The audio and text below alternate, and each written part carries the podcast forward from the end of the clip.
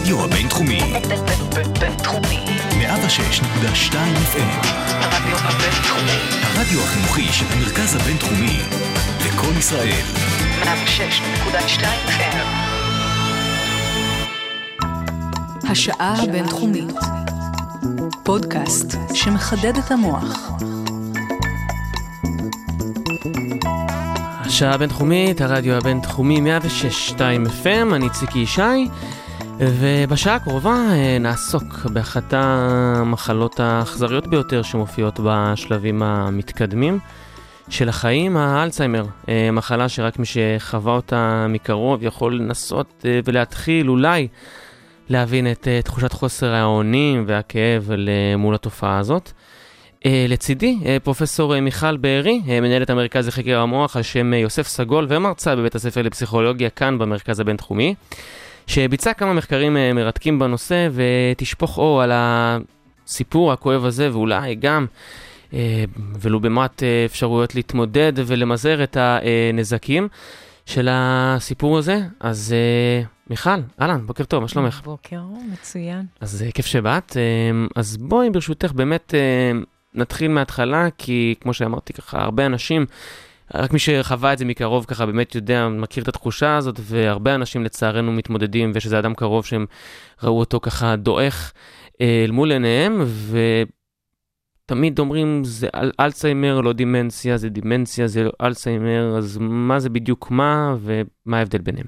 אוקיי. Okay. זו באמת שאלה מאוד מאוד שכיחה.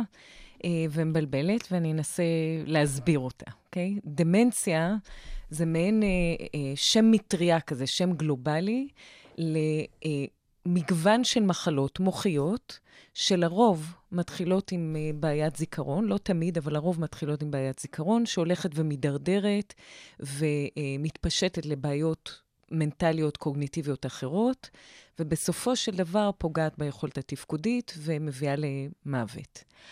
Uh, בתוך דמנציה, כן. מתים מדימנציה? עוד רגע אני אדבר okay, על okay. הנושא של... אה, כי יש, גם שואלים, לא מדמנציה מתים, אבל מדברים שקורים בגלל הדמנציה, אוקיי? Okay? אמ, uh, הדמנציה כוללת בתוכה סוגים שונים של דמנציות, שבעצם המשמעות של זה זה שהפתולוגיה במוח, החלבונים הרעים שמצטברים במוח, אופן ההידרדרות של המוח, קורית מסיבות שונות. 70 אחוז, אם לוקחים 100 אנשים עם דמנציה, 70 אחוז מתוכם, 70 מתוכם, יהיה להם מחלת האלצהיימר. ואומר שיהיה להם את הפתולוגיה של מחלת האלצהיימר במוח. זה לא אומר שלא יהיו להם פתולוגיות אחרות, ואז אנחנו קוראים לזה אלצהיימר או מיקס דמנציה, כלומר שיש להם אלצהיימר פלוס. ויש מקרים שיש להם פתולוגיה אחרת, ובאמת בלי פתולוגיה של אלצהיימר, ואז תקרא לזה דמנציה מסוג אחר. הדמנציה השנייה בשכיחותה נקראת דמנציה וסקולרית, שהיא בעצם דמנציה של כלי דם של המוח. היום אנחנו יודעים שהפגיעה בכלי הדם של המוח היא מאוד מאוד רלוונטית למחלת אלצהיימר, וכמעט ואין אנשים שאין להם פגיעה של כלי דם במוח בלי שיהיה גם קצת אלצהיימר בפנים. אז דמנציה וסקולרית ואלצהיימר למעשה ביחד מכסים כמעט את כל הדמנציות, ולכן הרבה מאוד אנשים מתבלבלים וחושבים שדמנציה זה כן אלצהיימר, או לא יודעים אם דמנציה זה אלצהיימר או לא אלצהיימר. אז אם אני רק מבין, זאת אומרת, מה שאת אומרת זה שברוב האחוזים, אה, הדמנציה זה בעצם אה, אוסף של הרבה מחלות במוח, אם אני מפשט את זה.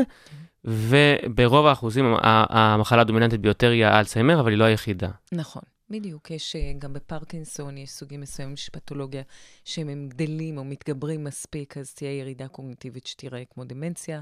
יש אה, דמנציה של אלכוהוליזם, שיחסית נדירה, אבל אנשים שחשופים לאלכוהול אה, הרבה שנים ובכמויות גדולות, גם יפתחו דמנציה, היא נראית קצת שונה מבחינת הקליניקה וכולי.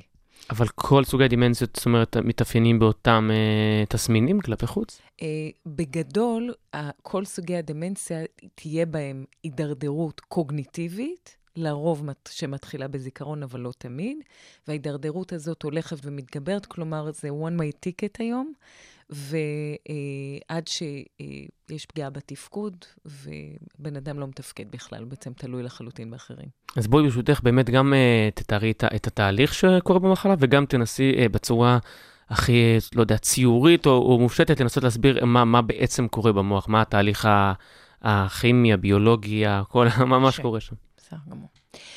אז ככה, אה, לרוב, המשפחות שמגיעות למרפאת זיכרון או למרפאה שעוסקת בקוגניציה, יבואו ויגידו, אני מרגיש שיש לי בעיית זיכרון, או בן המשפחה, בן הזוג, בת הזוג, יגידו, יש לי בעיה בזיכרון, ואנחנו מתחילים לנסות להבין מה זה אומר, אוקיי?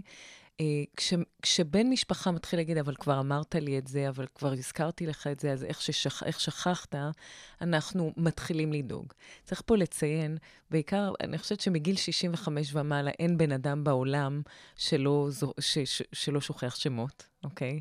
או שלא שוכח איפה הוא שם את המשקפיים, או את המפתחות. הרבה פעמים אני נותנת הרצאות לקהלים גדולים, ואני לא מזמן נתתי איזושהי הרצאה בנתניה ל-800 אנשים מבוגרים. 800. וביקשתי לדעת, שאלתי את הקהל, האם יש פה מישהו שלא שוכח שמות אף פעם? אז היה כזה ציקיקי, כולם צחקו, ובן אדם אחד הרים את היד. אז שאלתי אותם, תגידו לי אתם, אם 799 מתוך 800 איש שוכחים שמות, האם זה אלצהיימר? התשובה היא לא. זה לצערנו הנורמה בגיל המבוגר, ולמה זה קורה, יש מיליון סיבות, האמת שאנחנו לא באמת יודעים, אבל יש כל מיני סיבות שאנחנו חושבים, שזה, שבגלל זה יש שכחת שמות, אבל זה כל כך שכיח, כל כך נפוץ, שכשמישהו בא אלינו ואומר, אני חושב שיש לי אלצהיימר, אני שוכח שמות, אני מאושרת. אבל זאת אומרת, באיזשהו מקום זה לא אלצהיימר, אבל זה אחוז קטן, קטן, קטן מאותו תסמין, או שזה משהו אחר לגמרי? לא, זה משהו אחר, זה איזשהו תהליך של הזדקנות טבעית, נורמלית, שלא משתייך לתוך התהליך הפתולוגי של המחלה. שהוא בכלל קשור, זאת אומרת, לשימור של זיכרון במוח ויצירת זיכרון חדש או משהו כזה? זאת אומרת, זה, זה אגף אחר במוח? זה, זה, אה, זה לא אגף אחר, זה כנראה דורש קונקטיביות, צריך, דורש כישורים אחרים שיותר קשה להעלות אותם. אגב, לרוב אנשים נזכרים בשמות. הם באותו רגע שוכחים, וזה נורא נורא מביך, ו- ואיך אה, אה, לא זכרתי מישהו שאני מכיר כל כך הרבה שנים, ו- אה, אבל אחרי זה השם חוזר לרוב, ואז אפשר להירגע. וזה ספציפית על שמות? אה, שמות זה ה-number one. כלומר, זה הדבר, כי יש בזה משהו נורא מביך. יש משהו מאוד מתסכל. אה, זה מה שנותן את הכאפה לאנשים במובן? כשאנשים אומרים, רגע, משהו לא בסדר, אני לא זוכר איך קוראים לה, או כשבאתי להגיד שלום, לא זכרתי איך את שמה, אז זה משהו שהוא מאוד מאוד מביך ביום-יום. אגב, בכנסים היום, אני מודה ומתוודה שהרבה פעמים אני מודה קצת את העיניים, מחפשת את הדג, כדי, את הטאג, כדי לוודא שאני אומרת את השם נכון. אני, אה. אני לא נבהלת, ואני ממליצה לאחרים מזה לא להיבהל גם. באלצהיימר זה סיפור אחר לגמרי, אוקיי? אתה, באלצהיימר השכחה היא למי הבן אדם, או לקונטקסט שאתה מכיר את הבן אדם. השכחה היא, לדוגמה, לפעמים אני שואלת, אם, אם חשוב, לדוגמה, לזכור אה, תאריך של אירוע גדול שהיית בו. זה לא חשוב. אם לא זכרת תאריך, זה לא חשוב. אם לא זכרת מה היה האירוע, או שהיה אירוע, או, או אם זה היה בר מצווה או חתונה, או מי היו, דברים משמעותיים, אנחנו מתחילים לדאוג. אנחנו גם מחפשים לראות אה, ירידה בתהליך הלמידה, אוקיי? גם אנשים בני מאה, אם הם קוגניטיבלי נורמה, הם תקינים מבחינת היכולת הקוגניטיבית המנטלית שלהם, הלמידה שלהם תהיה יותר איטית, יותר חלשה מאשר בן אדם צעיר, אבל אנחנו מצפים לראות למידה. וכשמגיע אלינו מישהו שאנחנו נותנים לו, דוגמה, עשר מילים לזכור, והוא זוכר חמש, ואחרי זה אנחנו אומרים לו את אותה רשימה והוא זוכר ארבע, ועוד פעם זוכר חמש, בעצם אנחנו לא רואים איזה תהליך יפה כזה של זכירת, זכירת עוד מילים ועוד מילים, אנחנו מודאגים. אבל קלינית, זה, אה, יש משהו מאוד בולט כשכבר המחלה בעצם בפנים. אוקיי? המשפחה באה ואומרת, את לא יודעת מי הוא היה קודם. אה, אם היית רק יודעת איזה זיכרון מדהים היה לו, או איזה רמת תפקוד, אתה מבין שהפער הזה בין מה שהיה למה שיש היום, הוא משמעותי, ושיש לו, אה, כלומר, שיש לו משמעות קלינית, אוקיי? עכשיו, לרוב זה מתחיל, אלצהיימר, בהגדרה, מתחיל בזיכרון. בהגדרה. כלומר, אם מישהו בא ואומר, יש לי בעיה גדולה של, אה, אני יודעת מה, ריכוז, אבל הזיכרון שלי בומבון, אז אנחנו אומרים, אז זה לא אלצהיימר, אולי, יש תהליך אחר, אבל זה לא אלצהיימר, כי הגדרתית אלצהיימר מתחיל בבעיית זיכרון. ו, אה, יש גם אלצהיימר שהוא מופרד מדימנציה? זאת אומרת שזה רק אלצהיימר, או שזה תמיד חלק מתוך ה... דמנציה זה שם כולל לתופעה קלינית דומה, שהמקור במוח שונה לו, שונה. אז אלצהיימר זה סוג של דמנציה. Mm, תמיד. תמיד, אלצהיימר זה דמנציה. אוקיי. זה רק דמנציה מסוג אלצהיימר, ואומר שהפתולוגיה במוח היא פתולוגיה של אלצהיימר. אוקיי. אוקיי? אז אמרנו ש... זאת אומרת שמגיע בן אדם ו... אז אנחנו מתחילים, כלומר, הסימנים הראשונים הבולטים זה ירידה בזיכרון. הרבה פעמים אנשים מס, מסתירים את זה, אומרים זה זקנה, אנשים מאוד חכמים מוצאים דרך אה, לסובב את זה. אני, אני יכולה לספר אנקדוטה חמודה של סבתא של חברת ילדות שלי, שאהבתי אותה מאוד, היא נפטרה בגיל 104 ללא סבל לשמחתנו, אבל נפטרה דמנטית. וישבתי איתה, אה, הבת שלה נפטרה, וישבנו באזכרה, והחזקתי לה את היד, זאת אישה שהייתה כמו סבתא בשבילי גם, והחזקתי לה את היד, ונכנס זוג, והיא אומרת, היא הייתה בריטית, אז היא אומרת, או-או, אז שאלתי, גרמה קראנו לה, גרמה, מה קרה? אז היא אומרת, אני מכירה את הזוג הזה שנכנס. אז אני אומרת, נו, אז מה הבעיה? אז היא אומרת, אין לי מושג מי הם, אני רק יודעת שאני מכירה אותם. אז אמרתי, גרמה, תשחקי את המשחק, תגידי להם היי. אז היא אומרת, ומה את חושבת שאני עושה בעשר שנים האחרונות? אז היא אישה מאוד חכמה, שהייתה לה מודעות מסוימת לזה שיש בעיה משמעותית בזיכרון שלה, ושיחקה משחק שעשה כאילו אין בעיה, אבל בפועל הייתה בעיה גדולה ולא הייתה תפקודית. הרבה מאוד, המשפ... הרבה מאוד פעמים המשפחות, כל כך קשה להן לראות את התהליך שהן פשוט מתעלמות ממנו ומכסות על החולה. אגב, שזה חבל מאוד, כי נכון להיום הספרות לגבי התרופות המעטות שיש, ושעובדות קצת אה, אה, לטובת אה, האטה של המחלה, ככל הנראה עובדות בצורה יעילה יותר כשמגיעים מוקדם יותר במהלך המחלה, ולכן כשמרגישים שיש בעיה, עדיף כן להגיע למומחה. מתוך הדברים שלך הבנתי, יכול להיות שאת בעצם פוגשת אנשים שבשלבים מסוימים של אבחון של המחלה? שוב, אני... במסגרת טיפולית, זאת אומרת? כן, אז אני פה, אני, אני אדגיש ואומר, אני חוקרת, אני לא רופאה. אני עובדת בית חולים, ולכן אני נחשפת הרבה מאוד לנבדקים. יש לנו כרגע למעלה מ-2,500 אנשים שמשתתפים במחק... במחקרים שלנו בשלבים שונים של, uh, של המחלה. כלומר, רובם למעשה אין להם אלצהיימר, אין להם דמנציה בכלל. הם אנשים שנמצאים בסיכון גבוה. או בגלל שהם צאצאים, כלומר יש להם הורה שחלה במחלת האלצהיימר, או בגלל שיש להם סכרת, שזאת uh, מחלה שמגדילה פי שתיים את הסיכון לחלות בדמנציה בכלל, לא רק באלצהיימר. שאנחנו גם ניגע בזה בהמשך. כן, בשמחה. ואנחנו עוקבים אחרי האנשים האלה, חלק מהם אנחנו עוקבים, עוקבים פעם בשלוש שנים, כי הם צעירים, חלק אנחנו עוקבים פעם בשנה, ואנחנו בעצם מנסים להבין מהם הגורמים ש... מגדילים את הסיכון של חלק מהם להידרדר ולחלות, ומה הגורמים המגנים.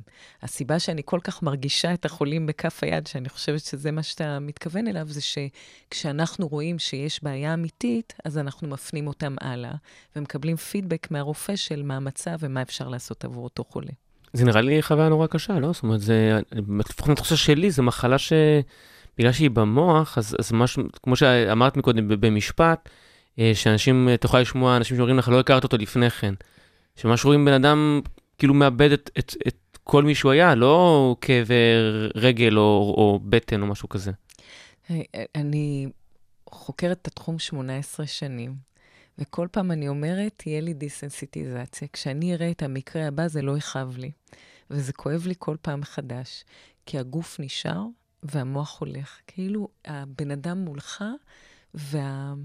עיניים ריקות. יש איזה משהו ש... אין, אני חושבת שאין יותר כואב מזה. עדיף לאבד רגל. איך הגעת לזה, אם אפשר לשאול אז באמת? האמת ש... אני רוצה לומר שאין שום דבר אה, פרוידיאני מאחורי הבחירה שלי. אני הגיעה לארץ אה, מומחה ממאונט סיני עם ניו יורק, שאני גם שם עובדת כבר הרבה שנים.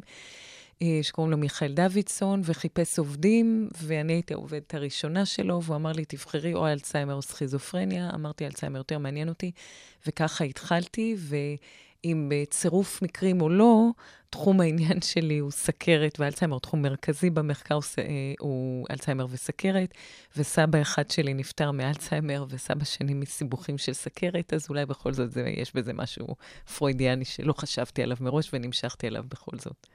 כן, אז אנחנו נפסיק אה, רגע לשיר הראשון שבחרת, ומיד אחרי זה באמת ניכנס לעובי הקורה של הקשר של סכרת ואלצהיימר ואבחון מוקדם וכולי, והמחקרים שביצעת בנושא. אז uh, בחרת את אחד השירים אולי הכי יפים שנכתבו בעברית.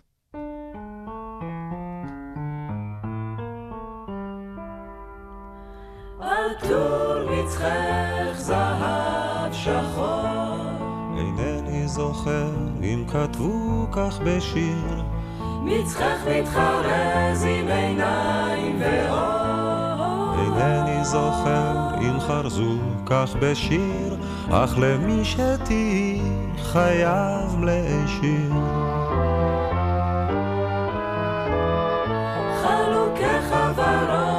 צמרירי ורח.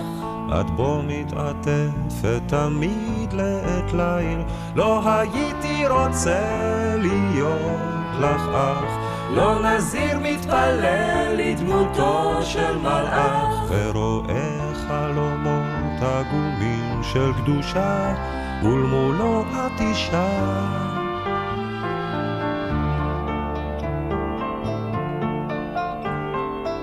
את אוהבת להיות עצובה ושותקת להקשיב לסיפור על קרוב, על רחוק. ואני שלא פעם אביט בך בשקט אין קול ודברים.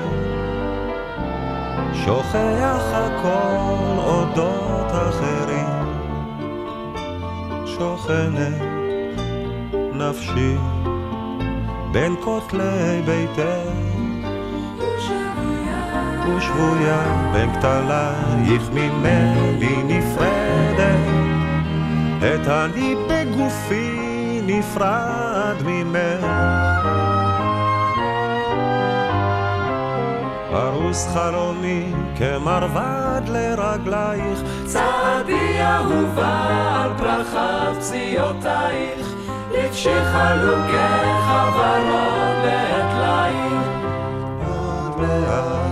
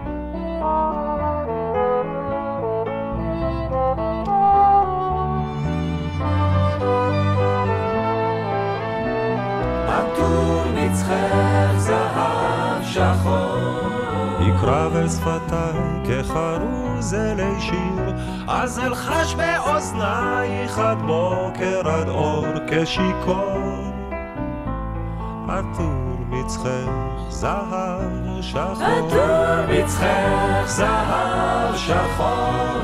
אינני זוכר אם כתבו כך בשיר. מצחך מתחרז עם עיניים ואור אינני זוכר אם חרזו כך בשיר אך למי שתהי חייב להישיר אז מקודם ככה שתיארת את המפגשים עם אנשים שבאים לאבחון אה, בשלבים כאלה ואחרים, אה, אמרת ככה, ככה כבדרך אגב, שיש אנשים ש... אה, סוג של מתכחשים או רוצים לדחות את הקץ וזה, וזה חבל. וזאת אומרת, אני שומע אותך ואני אומר, יכול להיות שבן אדם בא ואומר, יכול להיות שיש לי את זה, אבל ככל הידוע לי, אני אשמח אם, אה, את יודעת, תספרי לנו אחרת, אז אין איזה תרופת פלאים, אז אני מעדיף להתכחש לזה, עד שלא תהיה לי ברירה ואני גם ככה לא אזכור את זה, ואידח אל תוך עצמי, כאילו, מה... למה בעצם לקרוא לאנשים כן לאבחן את זה בשלב מוקדם? מה יצא להם מזה? אז אה, זו שאלה מאוד מאוד חשובה, בגלל שיש לה שתי משמעויות. יש משמעויות שלה לפני שהמחלה אה, אובחנה בכלל, ויש משמעויות גם לאחר האבחנה של המחלה. קודם כל, זה נכון מה שאתה אומר, ואני ציינתי את זה מקודם. היום יש ארבע תרופות לטיפול במחלת האלצהיימר. הן uh, תרופות שככל הנראה uh, עוזרות לכ-30% מהאנשים, והמשמעות של עוזרות זה אומר שהן טיפה מקלות, מאטות את מהלך המחלה, אבל הן לא משנות באמת את המהלך, הן לא פותרות אותה. יש לחלק מהם קצת יותר תופעות לוואי או קצת פחות, זה קצת תלוי בבן אדם. ואחת הבעיות ש, של, של המטפלים, של הרופאים, זה שאנחנו לא יודעים מי הם ה-30 אחוז האלה. אז בעצם אנחנו צריכים לטפל בכל מי שמגיע ולקוות שזה אחד מה-30 אחוז, שהתרופה הזאת תאט קצת או תשפיע קצת על מהלך המחלה. מראש כל ארבעת התרופות רלוונטיות רק ל-30% מהחולים? פחות או יותר, 30, 40, 40 אחוז. תרופה אחת היא יותר רלוונטית לאנשים שכבר בשלבים מתקדמים יותר וכולי.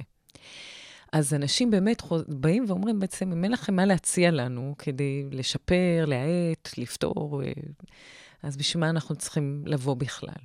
אז כשכבר הבן אדם חולה, עוד רגע אני אדבר על מניעה, אוקיי? אבל כשהבן אדם כבר בעצם חולה, עם כל זה שאין לנו משהו מדהים להציע, עדיין צריך כן לנסות את התרופות ולראות אם מעכבים קצת המחלה.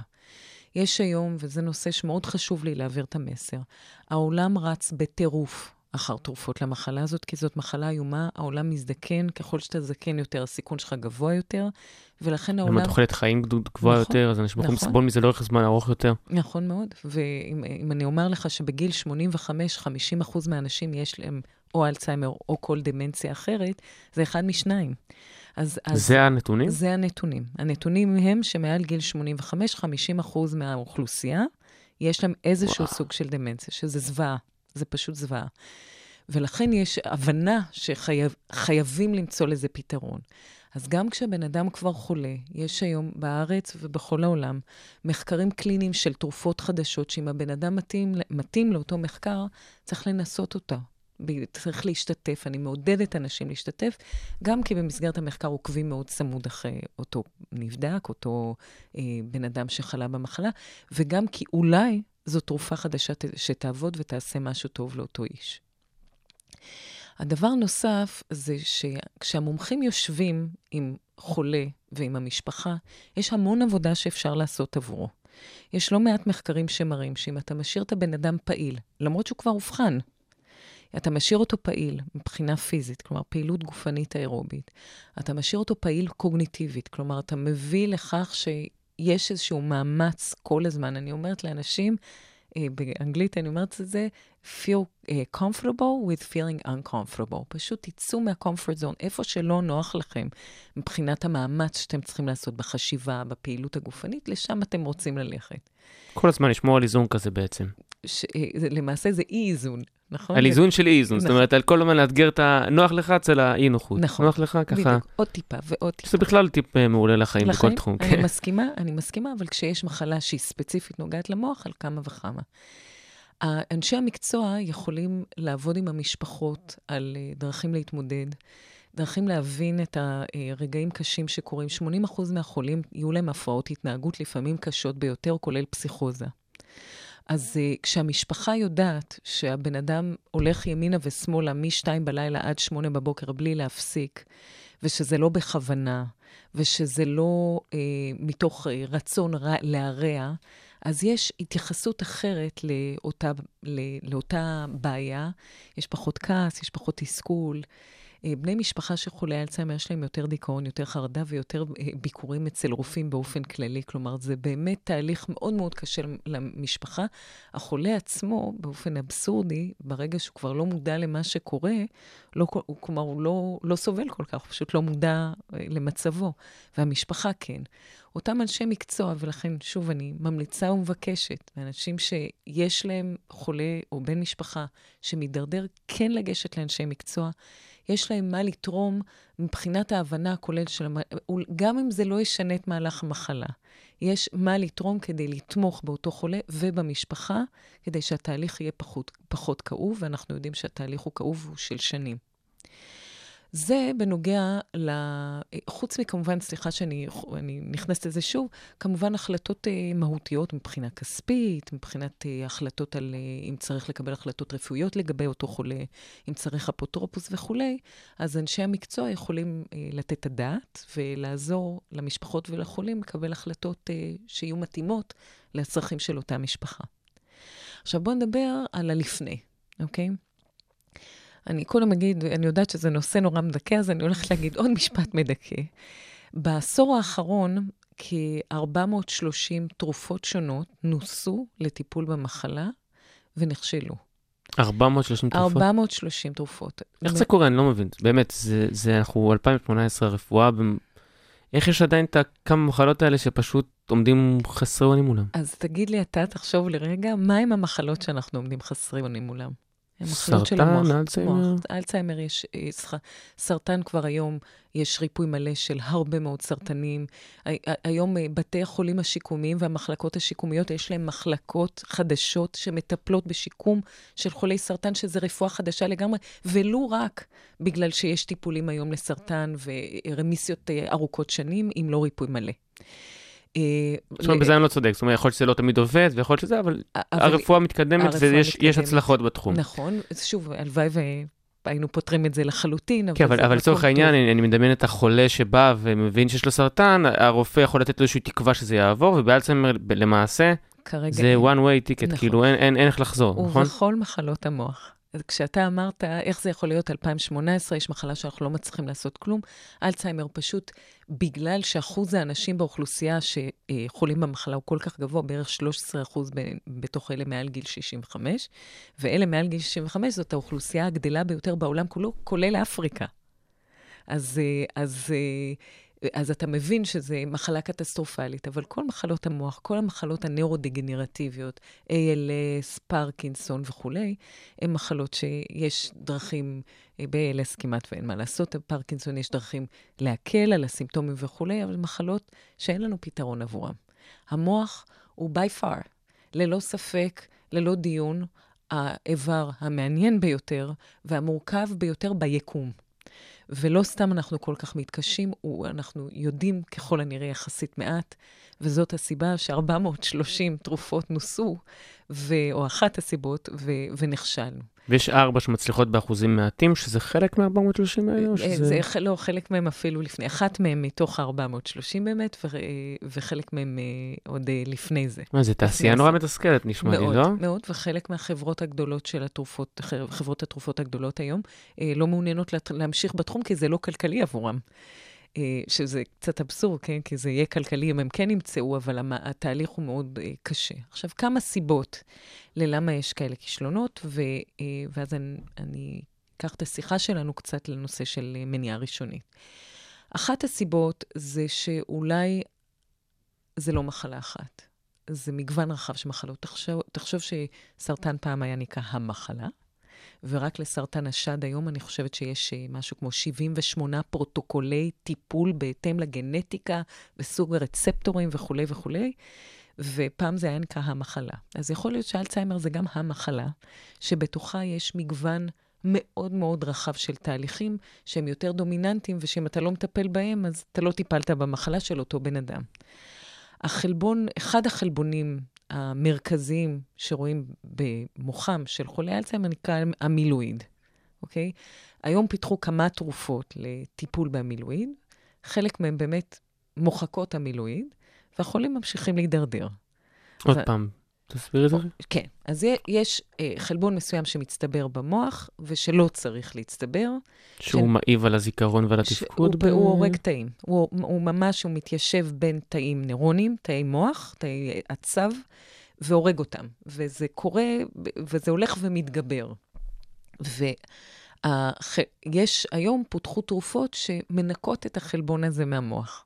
או מורידות מאוד, או מפרקות אותו, כל תרופה מה, בסגנון של, עם הביולוגיה שלה. והתרופות האלה, היום יש תרופה אחת עוד עם סימן שאלה שאולי יש איזה שהם ממצאים מעניינים, אבל כל היתר למעשה נופלות. אז יש כמה אפשרויות לנסות להסביר כזה דבר. אתה מסתכל במוח של חולי אלצהיימר, אתה רואה הרבה מהחלבון הזה, וכמות החלבון אה, קשורה לא מעט לסימפטומים, לירידה הקוגניטיבית, לשכחה וכולי. אז אתה אומר, החשבון, החלבון הזה מאוד רלוונטי למחלה. ואז מטפלים בחל, בחלבון ולא קורה כלום. איך זה יכול להיות? אז אפשרות אחת... רגע, זאת אומרת, זה כן עובד, החלבון כן מתפרק נכון. או מתמוסס וזה לא עוזר? וזה לא עוזר. אז אפשרות אחת היא שיש עוד הרבה תהליכים חוץ מהחלבון, ולכן זה לא עוזר.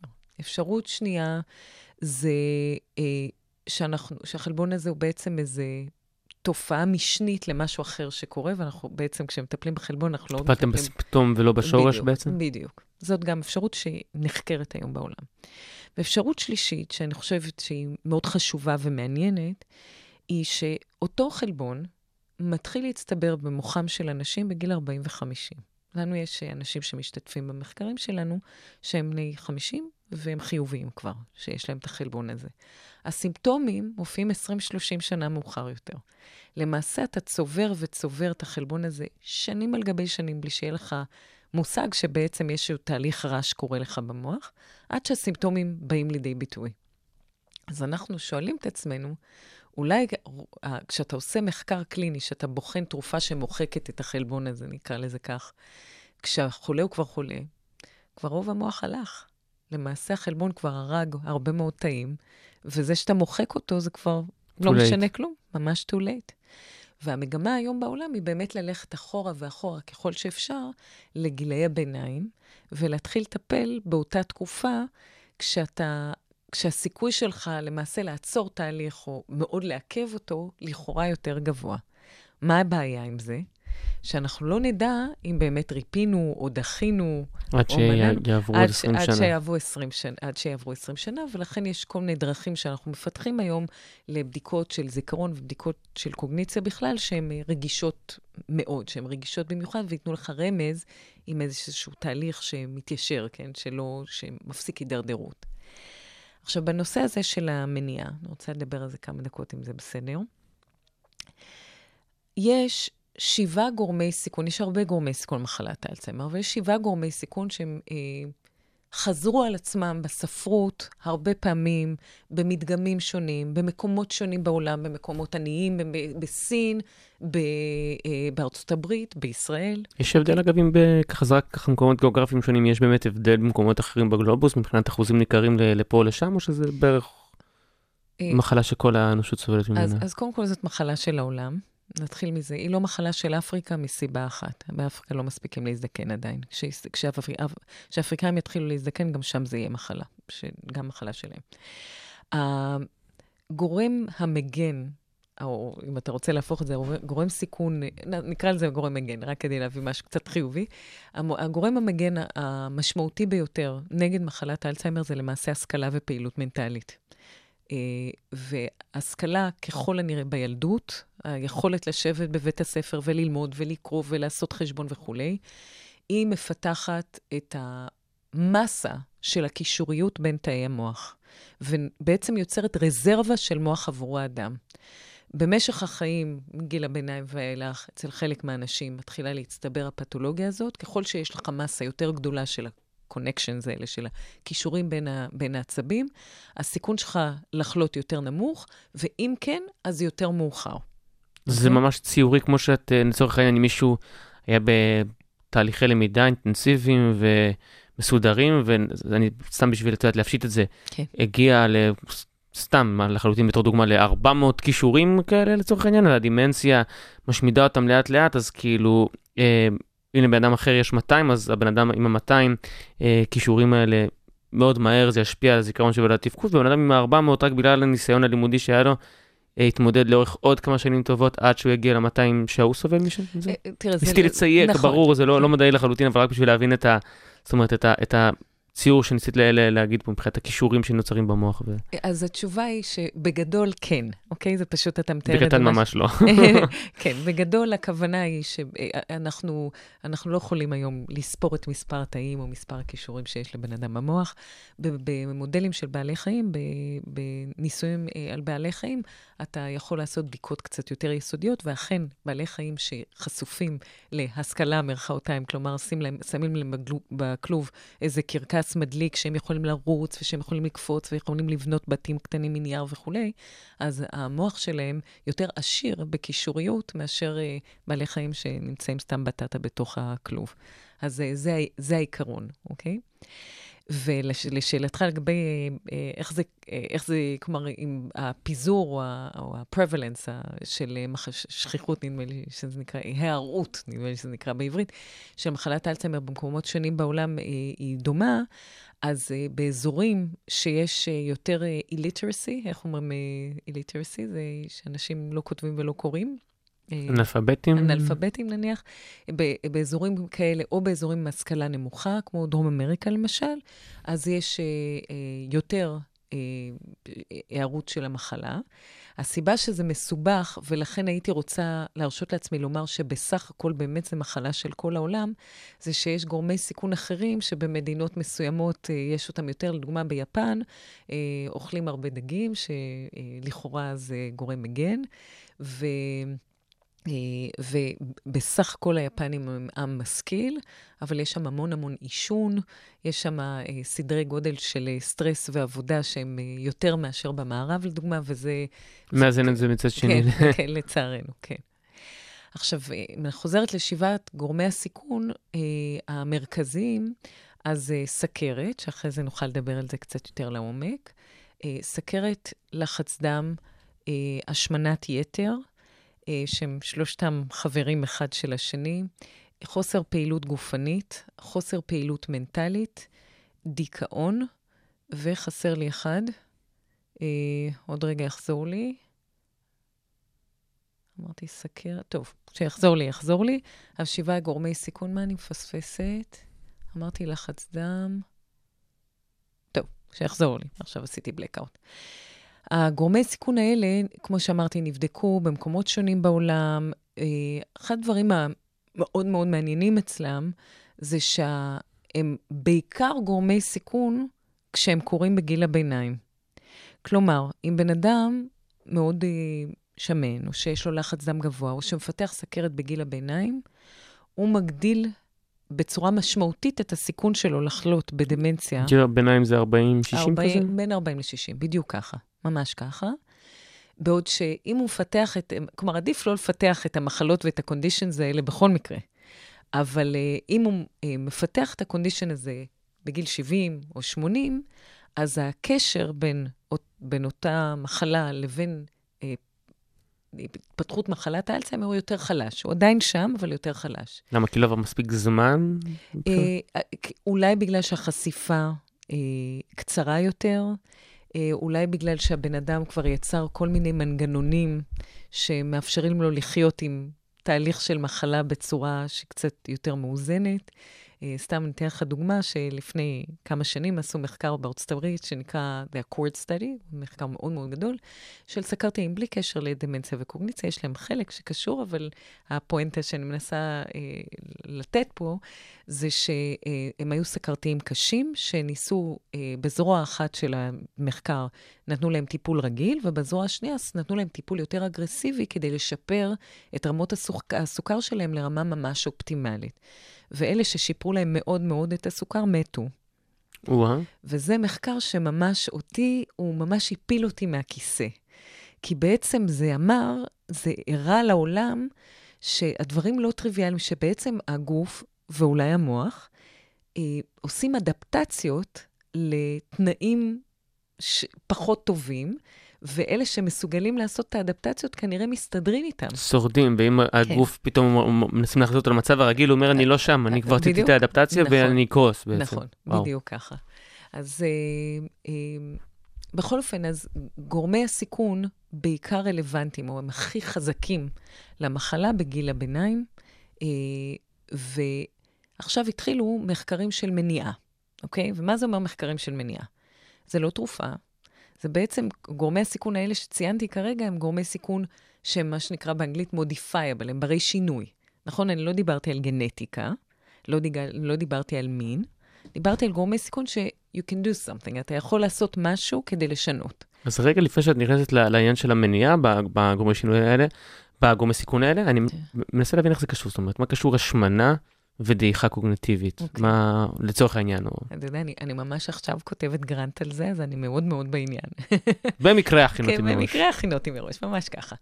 אה, יש אה, מיליון סיבות, אתה יודע מה? בוא, בוא נדבר על זה, ואז כשניכנס לסכרת, שהשמנה היא בעצם המניע המרכזי של סכרת, אז אני אוכל להיכנס על המנגנונים שונים שבעצם משהו בגוף, שהוא לא קורה ספציפית לכאורה במוח, איך זה שהוא משנה את המוח לרעה. אז, אז נעשה את זה אחרי זה אה, סביב סכרת, ובאוביסיטי, בהשמנת יתר, בעצם אה, זה התנאי המקדים.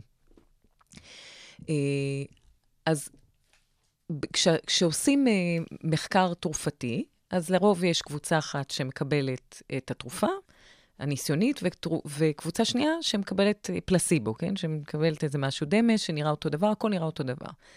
כשאתה עושה מחקר של גורמי סיכון, אז זה קצת יותר מורכב, בגלל שנניח אם אתה עושה אה, אקטיבציה קוגניטיבית, אם אתה עושה פעילות, אה, מה שנקרא cognitive training, לאנשים, הקבוצה השנייה, מה בדיוק תקבל. אז אה, לרוב, מה שעושים זה, זה משהו מקביל מבחינת שעות תשומת הלב שהנבדק מקבל אה, וכולי, אבל לרוב זה יהיה היחשפות לידע כללי בנושא, אוקיי? משהו שהוא קצת יותר פסיבי.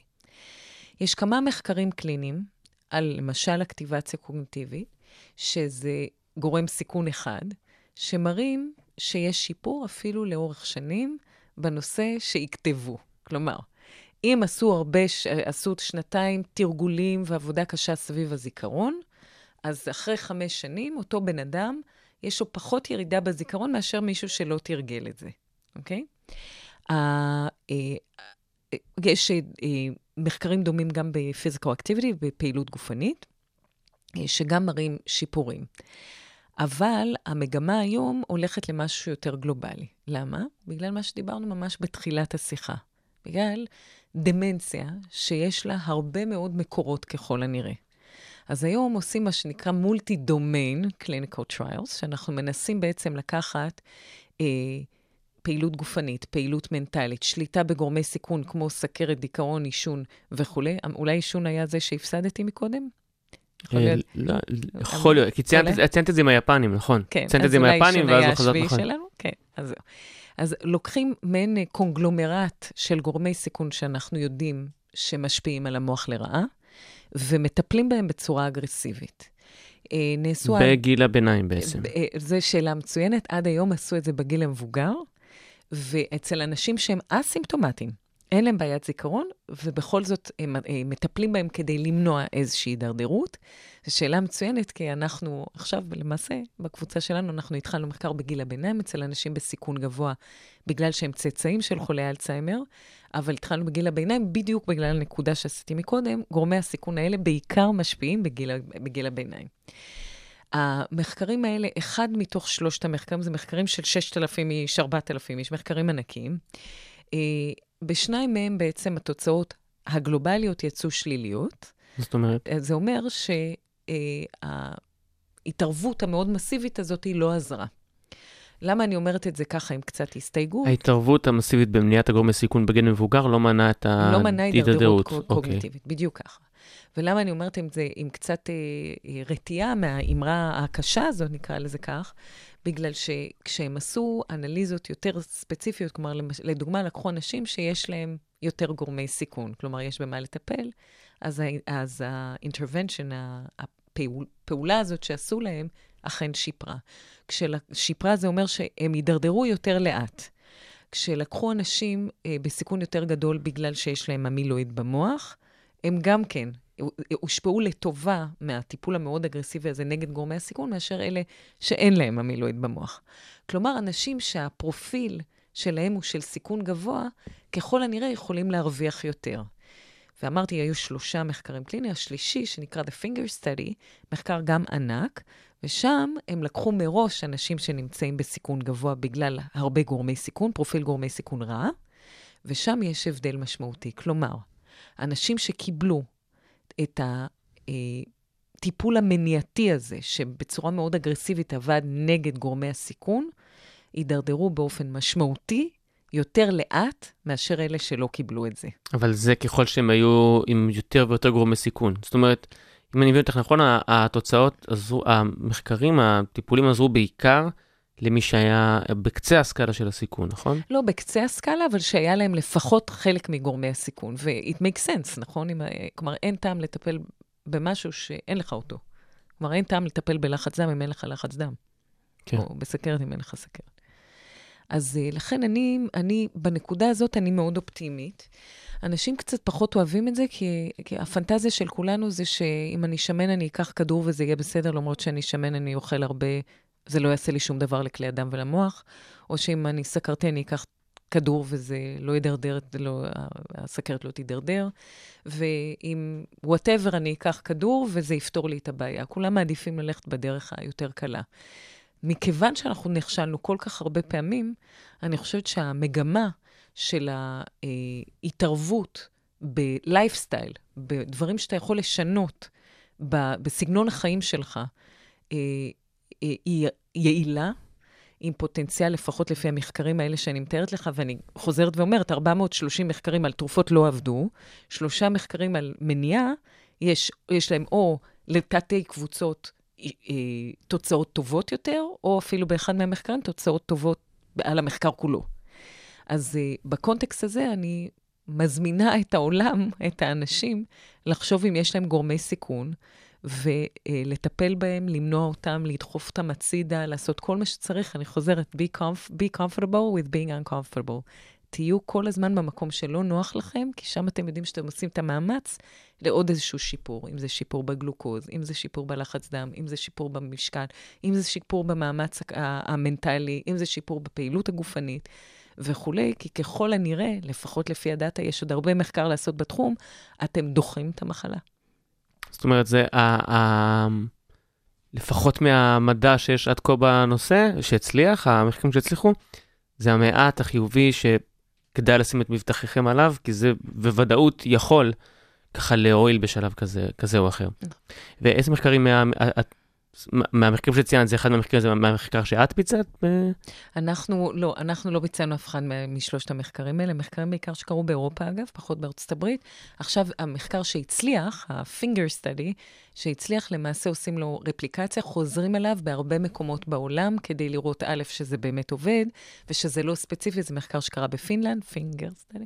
זה קרה בפינלנד, אז זה מחקר שהם רוצים לראות שבאמת באוכלוסיות שונות, עם, אה, עם לייפסטייל, אה, סגנון חיים שונה, עם אה, מזון שונה, עם היחשפויות שונות לעולם, התוצאות האלה עדיין עומדות בעינן, וזה קורה כרגע.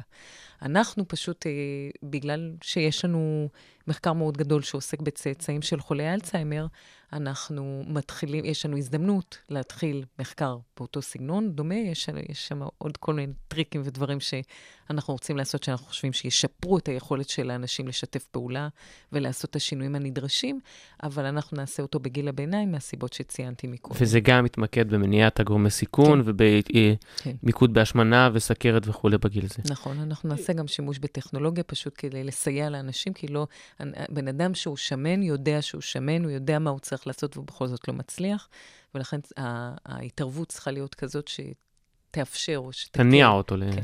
כן. כן, עכשיו, את הזכרת כמה פעמים, uh, מעבר לגורמי הסיכון, איך גורם סיכון שחזרת עליו פעם אחרי פעם בתוכנית, וזה הסכרת, נכון? מה, את יכולה רק קצת יותר להסביר איך זה קשור באופן uh, כן. ספציפי?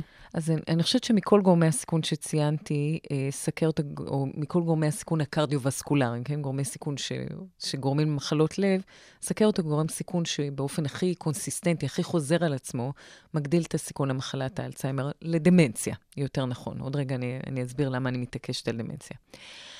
אה, חולים סכרתיים, יש להם מחלות כלי דם, יש להם אה, אה, בעיה גדולה עם אה, רמות האינסולין שלהם, והמוח מאוד מאוד זקוק לאינסולין, והמוח ככל הנראה לא מייצר אינסולין, אז האינסולין שמגיע למוח מגיע מפריפריה, ואם כל האינסולין שלנו עושה את העבודה בפריפריה בגלל שיש השמנת יתר, אה, אז, אז המוח סובל מזה. כלי הדם, של, אה, הפגיעה בכלי הדם היא לא רק בפריפריה, היא גם פגיעה בכלי הדם במוח. יש הרבה מאוד מנגנונים, אתה רוצה, אני יכולה להיכנס נושא שנקרא Advanced Glycation and Products, שזה טוקסינים, זה ריאקציה כימית שקורית בגוף, ושיוצרת טוקסינים, והריאקציה הזאת היא, היא קורית בחיבור של אלמנטים כימיים מסוימים עם סוכר. אז אנשים שיש להם רמות סוכר גבוהות, יש להם יותר מהריאקציה הכימית הגרועה הזאת, הטוקסית הזאת, והריאקציה הזאת היא קורית גם עם המילואיד. שאמרתי, זה החלבון הרע שדיברנו עליו מקודם, וזה אומר שהיא עושה, הריאקציה מתחברת, עושה איזשהו חיבור למילואיד שמקשה עליו להתפרק. ולכן, אולי, יש יותר דמנציה בחולי, אה, בחולי סכרת, בגלל שיש להם יותר מהריאקציה הכימית הרעה. כלומר, יש הרבה מאוד מנגנונים שאנחנו חושדים, חושבים, שגורמים אה, לכך שהמוח של בן אדם סכרתי, תהיה לו בעיה משמעותית. עכשיו את uh, ציינת את המעט מחקרים שככה עובדים, ואת מתוך היכרותך עם התחום, את, יש איזה התחלה של מחקרים או ניסויים שנעשים בעולם ששופכים קצת אור אולי על העתיד של החקר בתחום, משהו קצת יותר אופטימי, איזשהו פריצות דרך טכנולוגיות במחקר של המוח או דברים בנושא הזה? תראה, אמרתי לך, העולם רץ קדימה בגלל שיש, אני חושבת שהבנה, באמת, אצל האירופאים, אצל האמריקאים, יש הבנה מאוד ברורה שאם חצי מהאוכלוסייה מעל גיל 85 תהיה דמנטית, we're in big trouble. אה, בפועל, אגב, כמה שלא יפה, ואתה יודע, לנו המדענים מאוד, אה, אנחנו לא אוהבים לדבר במושגים כאלה, אבל בפועל מה שזה אומר, מה שזה אומר זה שארגוני הבריאות למיניהם רואים לנכון לשפוך עוד כסף לתחום של הדמנציה ושל האלצהיימר, כדי לזרז רעיונות ו- וכיוונים חדשים. אני חושבת שהכיוונים המרכזיים שהעולם הולך אליהם היום זה טכנולוגיות חדשות שיכולות לשנות, ממש להיכנס למוח ולעשות שינויים. היום בפרקינסון, למשל, יש... אה, אה, טיפול שנקרא DBS, שזה Deep Brain Stimulation, שמכניסים אה, אלקטרודות לאזורים מסוימים שמגרים אה, אה, כשמגרים את אותם אזורים, אז יש שיפור מאוד משמעותי אצל חולים שלפני אותו, אה, אותו ניתוח שמאפשר את הפעולה הזאת, היו חולים קשים ביותר. אז יש כיוונים כאלה גם בתחום של האלצהיימר. אני חושבת שיש הרבה, הרבה מאוד... התקדמות היום, טכנולוגיות חדשות לאבחון מאוד מוקדם של המחלה, כי כשתרופות חדשות יגיעו, לשם ירצו ללכת, אנחנו יודעים. אני נתתי, אני חושבת, מספיק אה, אה, דוגמאות ללמה צריך להתערב בתוך המחלה הזאת עוד לפני שהיא בכלל מרימה את האף. אה, אגב, אני יכולה גם בגאווה לומר שהרבה מאוד מהטכנולוגיות האלה הן פרי יצירה של אנשי טכנולוגיה ישראלים. אז אה, ישראל מאוד... בתחום הזה ספציפית. כן, בתחום הזה יש הרבה הרבה מאוד.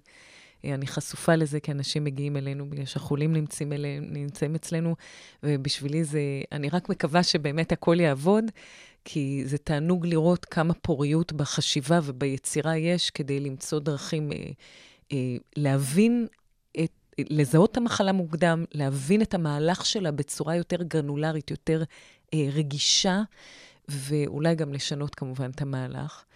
אז אמרתי, טכנולוגיות זה לדעתי אחד הכיוונים המרכזיים שאליו אה, העולם הולך. נאורוטכנולוגיה, כן, טכנולוגיות מוח.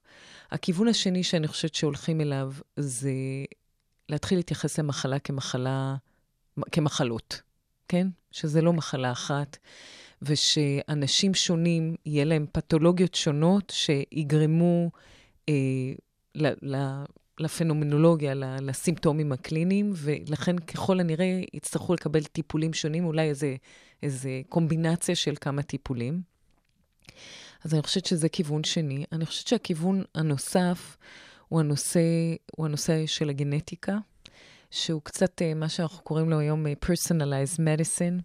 אה, יש באלצהיימר גן מסוים, כלומר, אני אקח דקה שנייה רק להסביר, זה משהו בנוגע לאלצהיימר מוקדם ומאוחר, ואז אני אחזור לאותו גן, אוקיי?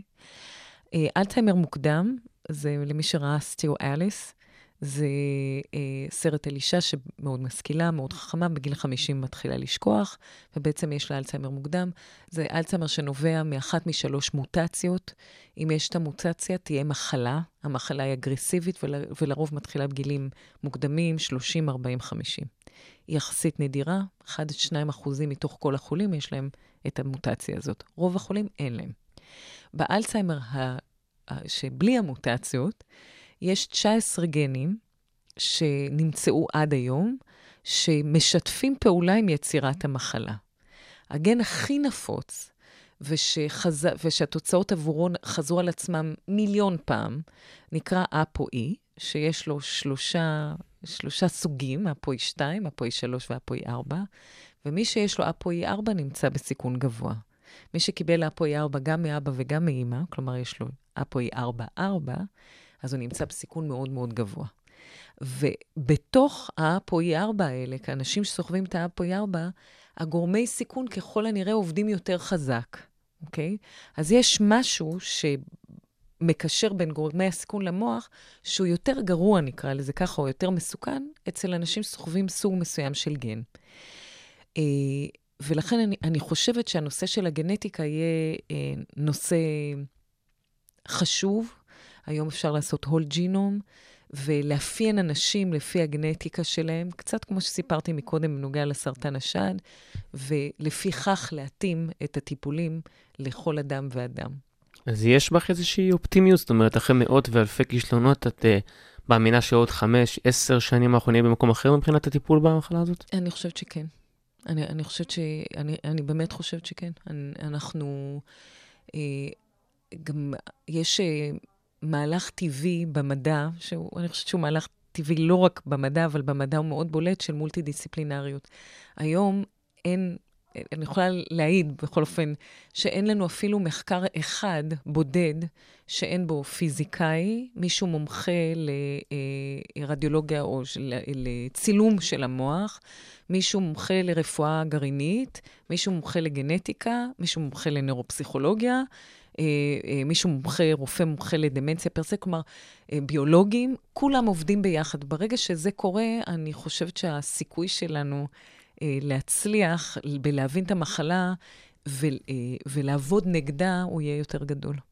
זה ממש יש לנו ממש דקות ספורות, ורק אם אפשר ככה במשפט שתיים, בנימה אישית רגע, את באמת מתעסקת ככה עם תחום נורא נורא עצוב ומדכא של החיים. זה איך זה גורם לך, אם זה גורם לך, להסתכל על החיים, על האנושות, על בני אדם בצורה שונה? מה זה עושה, ההתעסקות היומיומית הזאת? Mm. אתה יודע, אני, כמו שאמרתי מקודם, החלק הכי קשה זה, זה שאתה לא מתרגל.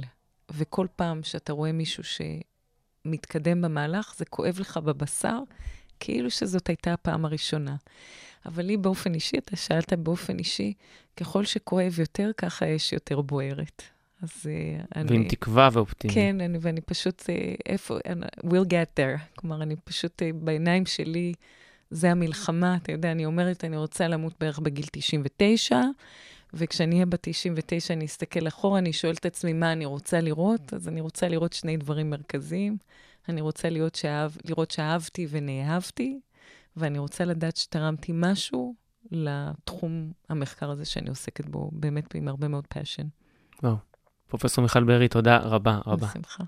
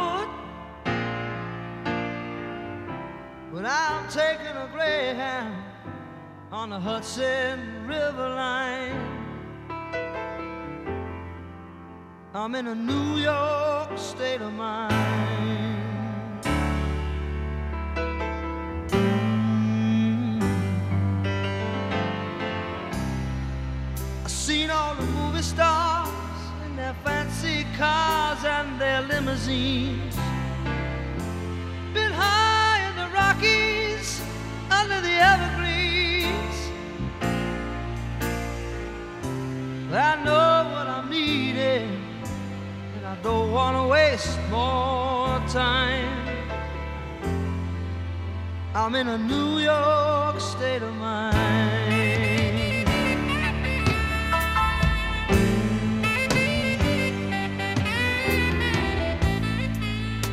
Was so easy living day by day,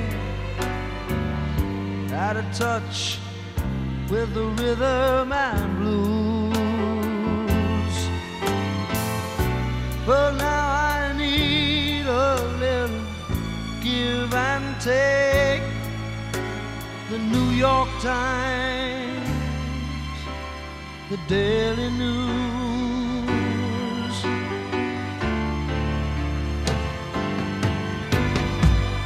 Comes down to reality, and it's fine with me, cause I've let it slide. I don't care if it's Chinatown or Rotten Riverside. I don't have any reason left them all behind. I'm in a New York state of mind.